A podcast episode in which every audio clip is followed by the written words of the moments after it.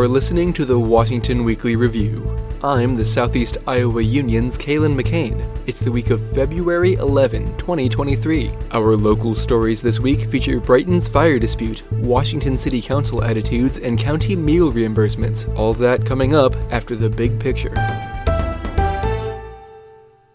The December Iowa Workforce Development Report pegged Washington County's labor force at 11,900 people, all but 300 of whom are already employed. Washington Economic Development Group Director Mary Audia said it was lower than most of the state. But I think at this point right now, I think we're pretty lucky with where we are. Even the state of Iowa right now is at 3.1%, and we're at 2.7%, so we're even better than the state. In the US, it's like 3.5%, so we're much better than even the US average. Still, business leaders say they're short on staff. Washington Chamber of Commerce Director Michelle Redlinger said companies had two options adapt to the situation or take labor from other employers. Neither approach is ideal. Adaptation risks overclocking employees. Those businesses that are trying to readjust or adjust how they are doing things and, and being creative or, or doing more with less.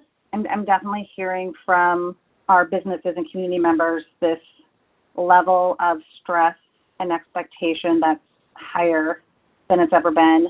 Redlinger said displacing other members of the workforce was also unsustainable. Recruiting someone from another business, that person might be motivated to continue looking for more growth opportunities and so my concern would be their their longevity with with that job. That's the big picture. We'll be back with the local news after the break. Todd Hahn Construction is an award winning custom home builder with a 28 year history in the greater Iowa City area. Hahn's goal is to build you the finest quality custom home while providing you with a positive experience along the way. It's one of the many reasons they've been named the Iowa City Area Home Builder of the Year time and time again. A custom home is more than just a house, it's the culmination of a dream and years of hard work. Todd Hahn Construction makes that dream come true by always putting you, the customer, first. For more information, go to toddhahnconstruction.com. That's T O D D H A H N construction.com. Hangups remain in a dispute over fire protection between the city of Brighton and its surrounding townships. For the first time Monday night, townships and firefighters said they could sign off on a fire advisory board even if that board lacked budget authority for the department. Firefighter Mark Cobb said it would still serve an oversight role. The advisory board will be allowed to see budgetary stuff, but they won't have control of the budgetary stuff. Other new points of contention arose at the meeting, however. Brighton Township trustee Gordon Shelangoski said the surrounding governments wanted a shared agreement with the city rather than individualized documents. And we would, I've talked to other townships and such, and we would really like that to be a single 28E agreement. If you have individual township agreements, you could have several different cases that the county attorney has to deal with instead of just one. And it could also be Brighton's attorney, and the legal fees could be bigger because of the complication of multiple 28E agreements. Council members Rose Janes and Mary Smith said they didn't see the need for an advisory board. Here's a quote from Janes I would be open to anything. Except I think this advisory board is going to be a pain in a lot of people's sides. And all you have to do if you want a new truck in five years or seven years, come to the council, get on the agenda, say we need this new truck. The communication can happen without another bureaucracy floating around a town of 600. Washington City Council members reacted Tuesday night to Mayor Jaron Rosien's formal unpaid leave of absence. Rosien is charged with third degree sexual abuse by the state of Iowa. In a statement, Mayor Pro Tem Millie Youngquist said the leave of absence was the right move. I think I can speak for all of our council that we deeply regret recent events, but we cannot allow elected officials or any other person working for or representing the city to behave in ways that are illegal, unethical, or immoral, whether alleged or convicted of those offenses. Councilmember Elaine Moore went a step further. She said Rosien should resign. Jaron took an oath to be a leader of this community and a representative of Washington throughout this state.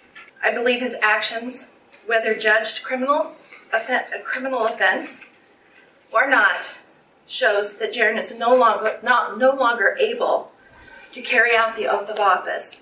At this time, I feel that in the best interest of the city and the people that we represent, a statement should be made. I believe that Jaron should resign as mayor of this city. Rosien did not reply to a request for comments, but his attorney released a statement which read as follows quote, Mayor Rosien has formalized his leave of absence without pay in order to put city business, the council, and city's residents first. There was no legal requirement he do so, but it is consistent with the mayor's priorities. His priority is to serve, not to become an unproductive distraction. Washington County has raised its meal reimbursement rate.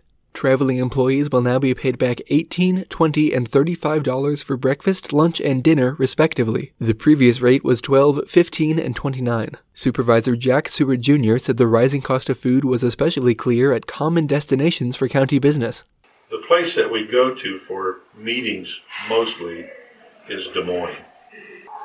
And so we've got to go by those prices. Supervisor Stan Stoops said the upgrade would help county employees. Some county employees don't make as much as a supervisor. I don't want to cause a hardship for somebody that's making less from, you know, on my decision that's making less than I am. That's the local news. Stay tuned for the best news I've heard all week, right after this. This week's show is brought to you by Cafe Dodici. Stop by and enjoy a stylish dining room decorated with art from around the world, or have a meal on the European style patio. Dodici serves lunch and dinner Wednesday through Saturday, or you can come in for Sunday brunch. Dodici's offers new specials every week. The value meal features a three part lunch special for just $12.12, and the blue plate is a three course dinner special for just $21.12. You can double up your savings on Thursday nights with half off bottles of wine. Treat your senses to a gourmet meal, complete with craft cocktails, fine wines, and richly decorated ambiance, all with a view of Washington's beautiful downtown. You don't need a plane ticket to savor Italian food and award winning cuisine.